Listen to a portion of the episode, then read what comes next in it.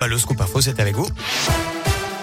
Salut Nico, salut à tous et à la une de l'actu, ces incidents qui dépassent le simple cadre du football. Le ministre de l'Intérieur Gérald Darmanin recevra demain la ministre des Sports Roxana Maracineanu et puis les instances du foot français. C'est après ces débordements qui ont conduit à l'arrêt de la rencontre hier soir entre Lyon et Marseille.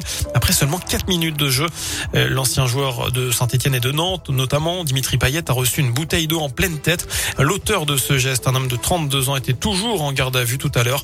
La commission de discipline de la Ligue s'est réunie en urgence en début d'après après-midi pour prendre les premières décisions. L'Olympique lyonnais qui est cop d'un huis clos total à titre conservatoire en attendant le 8 décembre et les décisions définitives. Défaite sur tapis vert, retrait de points, match à huis clos. 60% d'entre vous eh estiment que l'Olympique lyonnais doit avoir match perdu. Selon la question du jour sur radioscoop.com, vous avez jusqu'à 19h pour répondre sur notre site internet. Dans le reste de l'actu, un tragique accident hier soir à Trévoux, c'est au nord de Lyon. Un véhicule en a percuté un autre en stationnement. Le conducteur de 70 ans était en arrêt cardio-respiratoire à l'arrivée des secours. Il n'a pas pu être réanimé. Notez également ce jeune Indinois condamné à deux ans de prison ferme et incarcéré pour des faits de violence sur son ancienne compagne. Jugé une première fois au printemps, il avait effectué huit jours de prison avant de bénéficier d'un bracelet électronique. Il avait alors interdiction de se rendre dans le Rhône, d'approcher son ex, mais le couple s'était revu cet été, euh, suspectant un rival. Le prévenu l'a menacé de diffuser une vidéo intime et l'a bombardé de mails insultants. Dans ce contexte, euh, ce chiffre préoccupant avec la hausse du nombre de victimes justement de violences conjugales en 2020, 159 400, c'est 10% de plus qu'en 2019. Près de 9 victimes sur 10 sont des femmes. Vous noterez que les, les homicides ne sont pas comptabilisés.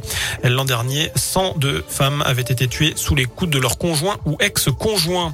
Dans la région, un butin de 40 millions d'euros en billets, lingots d'or et pierres précieuses. Six braqueurs présumés devaient être jugés à partir d'aujourd'hui et pendant dix jours devant la cour d'assises de Lyon.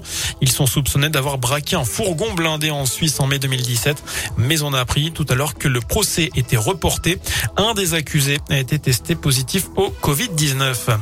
Les prix des billets de train n'augmenteront pas sur les grandes lignes l'an prochain. C'est ce que dit tout à l'heure, c'est ce qu'a dit tout à l'heure le patron de la SNCF. 2,3 millions de Français ont déjà prévu leur billet de train pour les vacances de Noël. C'est 15% de plus qu'en 2019 avant la crise sanitaire.